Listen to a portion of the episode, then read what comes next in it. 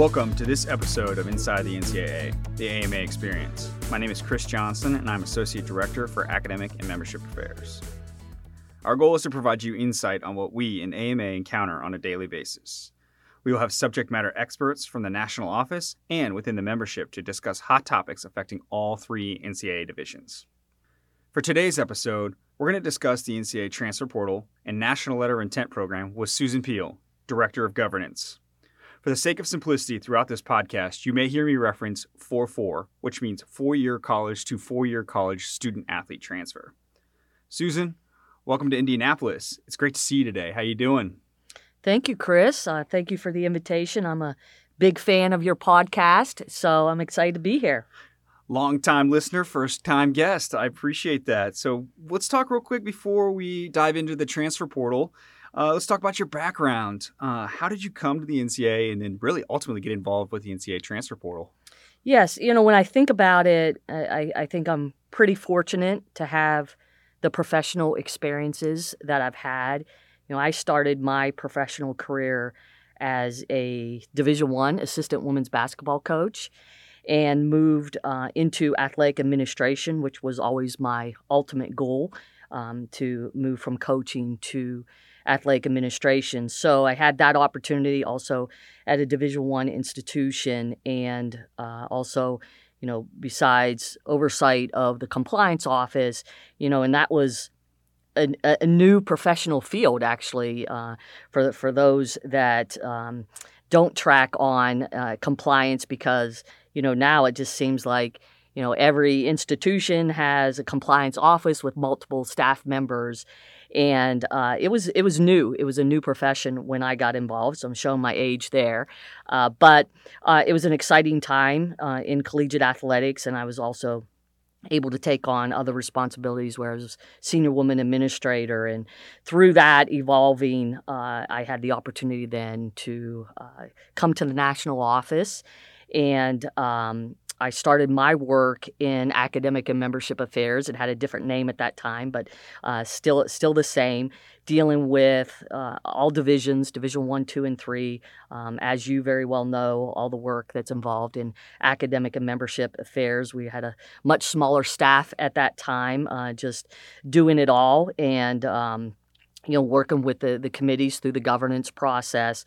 So I had that opportunity, again, in Academic and Membership Affairs, spent many years uh, there, went back to campus, and um, was involved, uh, again, in, in Division I athletics. And then I came back to the national office, and that uh, was at the point where um, the transition of the National Letter of Intent Program to the, the uh, day-to-day administration um, at, at the N C double A National Office occurred. So helped in that transition and getting that up and running. And um, so that, that was how I landed with the the N L I program. So I have oversight of that. And um, it's been an amazing, can't believe, sixteen years of um, of oversight of the N L I program. And then Uh, as far as my involvement in the transfer portal, um, you know, as many know, the transfer portal um, was enacted in two thousand eighteen when the legislation in Division I changed from permission to contact to notification of transfer. And we needed to have a compliance system to manage the transfer process and provide transparency for our coaches to be able to check if they can Uh, or cannot permissibly speak to a student athlete, and that was that was the transfer portal, um, and what we all know as today. And so it's it's amazing that we're actually entering our sixth year of existence of the transfer portal, and there's, there's a lot of people that don't know what life was like uh, before the transfer portal, and I know we'll probably dig a little bit deeper into that. Uh, so, uh, yeah, that that's kind of my my path um, into my career and uh, how it's progressed over the years. Yeah, thank you, Susan, for for sharing that that background. Um, we're going to talk about two of those pieces. Uh, up first will be the the N C double A Transfer Portal. What what is it? And why was it developed? Yeah, as I mentioned, it was developed out of uh, a need because of a legislative change. But um, what a lot of people don't understand with the background, because again, as I mentioned, it's been around for six years. It's just, you know, what we know today is that um, really I started working, you know, with with those in the in the compliance profession um, in our membership a couple years prior to two thousand eighteen, and trying to develop a system that our compliance administrators could use to manage the day-to-day work of transfers, um, because it uh, there's a lot involved with it from the compliance office. And um, at that time, when there was discussion regarding um, eliminating permission to contact and replacing that with notification of transfer, I was ready with the solution um, because we had already started that process of working with this compliance system to manage uh, transfers. So it was really easy to jump in there and, and uh, hit the ground running when we needed to, when the legislation was adopted. So it is. The thing I want to stress is it was developed as a compliance system to manage the transfer process. It still is that way today. Um, I think a lot of um, misunderstandings exist with the transfer portal, especially with everything that people see on social media and, and with the recruiting and how student athletes are, you know, turning to social media to announce that they're transferring. And so that's just opened up a lot of what uh, a lot of the misinformation is with the transfer portal, because really the only reason a coach has access to it is to check to see if they can permissibly be in contact uh, with that student athlete. And and coaches really do have limited information, and that's that's on purpose, um, because that's the only reason they have access. Now, obviously, compliance administrators have a wealth of information because they're the ones that are going to certify that student athlete who may be transferring uh, to their institution. Um, so, you know, like I said, if, if anything, um, you know, don't believe everything you see uh, on uh, T V or uh, out in the media about what the transfer portal is, um, because, again, there's it, it is a compliance system.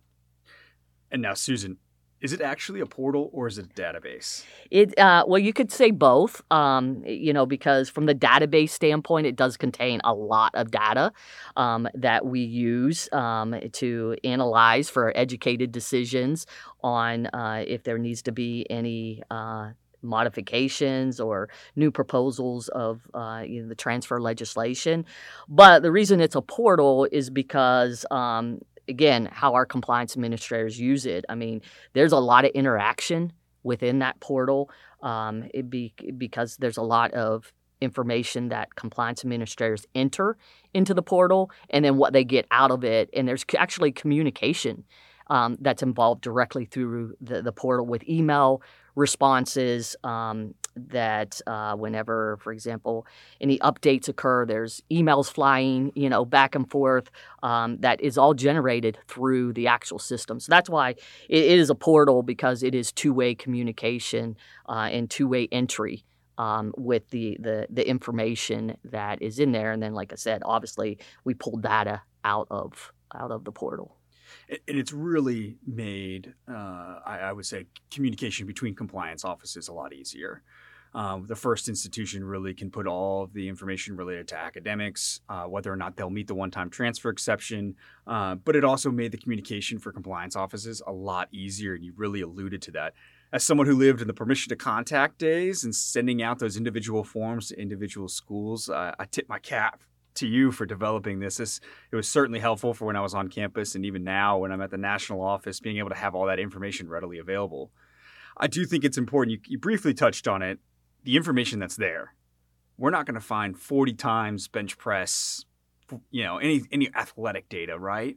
That is correct. There are no athletic attributes, no recruiting per se information that's actually in the transfer portal. And that's the, the big misconception, because there's a lot of transfer portals out there. Um, if you just uh, Google, you'll find them. But those are, you know, recruiting companies um, that are putting that information out. And so I always try to stress uh, to our student athletes that that actually is not the N C double A transfer portal, because uh, the first alert is there's no athletic information actually um, contained in the, in the transfer portal. And you referenced too a little bit ago about the coaches, uh, whether or not they're able to see the transfer portal data. Uh, why is that important for coaches to be able to to see that data or recognize when someone is in the transfer portal?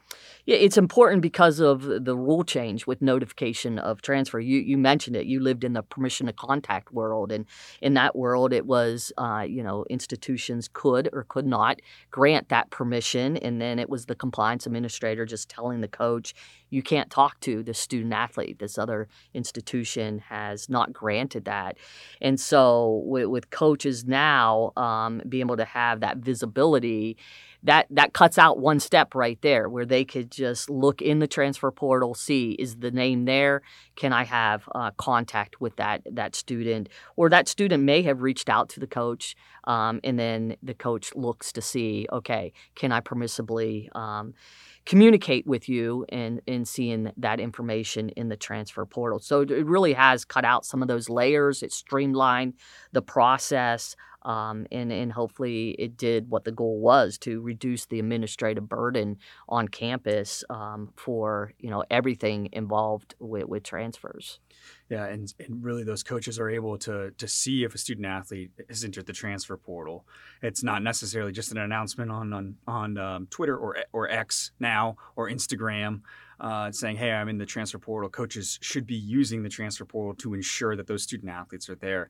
And that's really to to help kind of prevent the four-year college transfer tampering pre- previous to entering into the transfer portal. Um, now, talk to us a little bit about um, the dates of the transfer portal and, and, and working through some of those dates for sport-specific and, and why that's necessary. You, you know, what's interesting, again, probably a, a, another um, misinformation about the transfer portal, it's used by all three divisions, Division One, Two, and Three, and all three divisions have different legislative requirements. Um, and it's built like that uh, to assist them with whatever rules they have. Uh, Division One has gone the direction to actually have the transfer windows, and uh, therefore, you know, student athlete uh, cannot be entered into the, the transfer portal unless it's for their sport within their sport specific window. Um, now, there are some few exceptions to that. Um, but yeah, that, that was a decision um, that was made by our membership for uh, a little more stability uh, in, in looking at the transfer environment and what we learned. Uh, again, data-driven uh, when we look at when are the, the most common timeframes for each sport when entry was occurring in the transfer portal. And our, uh, our membership really looked at that data and made those decisions based off of Um, what are those timeframes? Uh, what what's right for the, not only you know the student athlete, but for the coach trying to manage that roster, trying to manage uh, their distribution of financial aid. Um, so you know, and, and that could be an ever evolving, you know, or evolving, um, you know, concept. Uh, and looking at that because again, we. We're, we're fortunate with the transfer portal to be able to pull that data out and to be able to tell uh, what works and what doesn't work, and uh, you know, and make those educated decisions. And I think it's really important. And, and you and I have had conversations before, and especially with my work as, as well in the transfer space, that data is important. Um, but there is also there's a collaborative effort with with our campuses as well to make sure that we have accurate data. Um, talk to us about what our, uh, if there's some help we can get from our campuses about um, making sure that data is accurate for decision making going forward.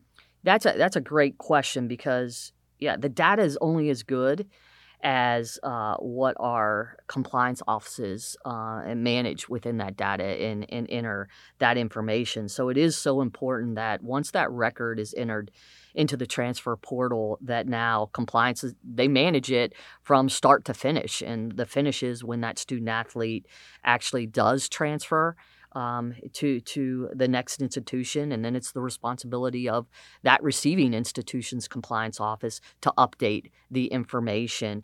So that is the key, is making sure that our institutions take on that responsibility um, to manage that data and make sure it's accurate, because we rely on that. And, and like you said, we, we have a lot of committees that rely on that data. It's data we never had before. We never knew much about the transfer environment before the transfer portal. I mean, we didn't track how many permission to contacts, which is really the same as entry into the transfer portal, how many letters, you know, I know when I was on campus, yes, I was sending out permission to contact letters all the time. I was filling out transfer tracers all the time, but we had no uh, way to track that and know what do those numbers look like. So we we really can't even say, has it really changed since that time? Because we don't have any um, comparison. And so it, it's just so important that that information is is accurate, um, not only from a data uh, standpoint, but I mean, that's the information about the this the student athlete, for example, in the transfer tracer that that institution where the student's transferring to has to rely on in certifying their eligibility. Um, so yes, I definitely and cannot stress that enough. That and it goes back to your portal question. That's why it's a portal, because you're managing it. You're managing a lot of information um, in in the transfer portal that is so valuable to so many people. Um, so uh, it's it's definitely something that everybody ought to keep keep in mind. Yeah, and, and I, I recognize too, especially if coming from campus and as well as you do, uh, what's going on in the fall for for our compliance administrators. It is a lot that goes on right now. I've lived it too. And, but it's just so important that that data continues to be updated as as transfers continues to be a hot topic amongst the membership and the media as well, that, you know, the matriculation is is done along the way. Um, and, and referencing back to my campus days and something else that you oversee, um, the National Letter of Intent program. I was around when faxes were were the way the main form of communication for the National Letter of Intent program. It's it's come along quite a ways in the even the ten plus years that I've been in compliance. So uh, talk to us about the National Letter of Intent program, and then uh, if there's any updates to keep an eye on. Yes, uh, and I remember all those questions you used to ask me uh, when you were on campus. Um, so appreciate that, and that's what I love about our membership. Um, so you know, as you mentioned, you know, I also oversee the National Letter of Intent program, and it has definitely evolved over the years. Even though it's been around since nineteen sixty-four, and it's governed by the Collegiate Commissioners Association. Uh, that's uh, that part has not changed, um, but you know, the, obviously the day-to-day administration and as technology enhancements um, evolve, so so do we uh, w- within the the N L I um, space. So what we're looking at um, going into this upcoming signing year, which would be those prospective student athletes that are signing during this twenty-three twenty-four signing year, they would actually be signing a twenty-four twenty-five N L I. Um, the the commissioners most recently have um, developed some exceptions to our N L I penalty. Um, those are really, really good exceptions. Uh, we've never had N L I penalty exceptions, but again, just like anything, uh, you know, the N L I program is evolving to that. So we'll have our, our first opportunity to see how those exceptions work um, in, in this uh, new uh, N L I signing year. And another that um, they are discussing is the uh, opportunity to have a four-year transfer sign an N L I. So they're very supportive of that. Um, it's just a matter of what's the right timing for that to be implemented, um, whether that is for this upcoming year or delayed until next year. Um, so I will have, you know, new information about that uh, very soon, because we are starting the N L I signing year uh, that always kicks off in November. Um, so, you know, those are just a few changes. There's always just little modifications that you know, we, we implement um, over over each year, but I think those are ones that um, we we sought out a lot of membership feedback, and uh, it was well received on what changes um, might occur with the N L I program moving into the future. Thanks, Susan. And, and a few times we talked through the National Letter of Intent, sometimes called the N L I. Not to be confused with the N I L, completely separate issue, not related to the, today's podcast. Um, who oversees that N L I program? Yeah, so like I mentioned, the governance of the uh, program is through our Collegiate Commissioners Association, so this the C C A, um, and that's been the same since nineteen sixty-four. Um, and then, um, you know, I oversee the day-to-day administration of the program, but still through that governance process of the Collegiate Commissioners Association. So the the biggest difference uh, with um, N C A A legislation or anything related to the national letter of intent is it does not go through the N C A A governance structure um, for anything to be adopted. And I think that's where some people might get confused. Now, certainly um, the commissioners might lean on the committees within the governance structure of the N C A A for feedback, but um, there's nothing that goes through any committee, um, you know, or, you know, through councils or, or boards. Like that. It's all the commissioners' decisions whenever they want to make any changes to the N L I program. So just to summarize, like they have the full kind of control over the, the, the processes and policies and procedures of the National Letter of Intent program. However, they, they may kind of dip into the governance structure to, you know, say, hey, Football Oversight Committee, Men's Basketball Oversight Committee, Women's Basketball Oversight Committee. What are your thoughts on these changes in which those committees can provide the feedback? But generally speaking, the C C A, or the Conference Commissioners Association, uh, really has that autonomy and, and that ability to to oversee that National Letter of Intent program. That is exactly right. Interesting. Okay. Susan, thank you so much for taking the time today to talk to us about the N C A A Transfer Portal and the National Letter of Intent program. Um, the N C A A Transfer Portal has certainly changed over the years uh, and really changed the collegiate landscape. We talked permission to contact and how that evolved into the N C A A Transfer Portal, and then the, the N L I program as well has, as it's grown. Um, and to our audience, thank you for tuning in to this episode of Inside the N C A A, the A M A Experience. Tune in next when we'll have Lydia Bell discuss the N C A A Transfer Portal data and trends.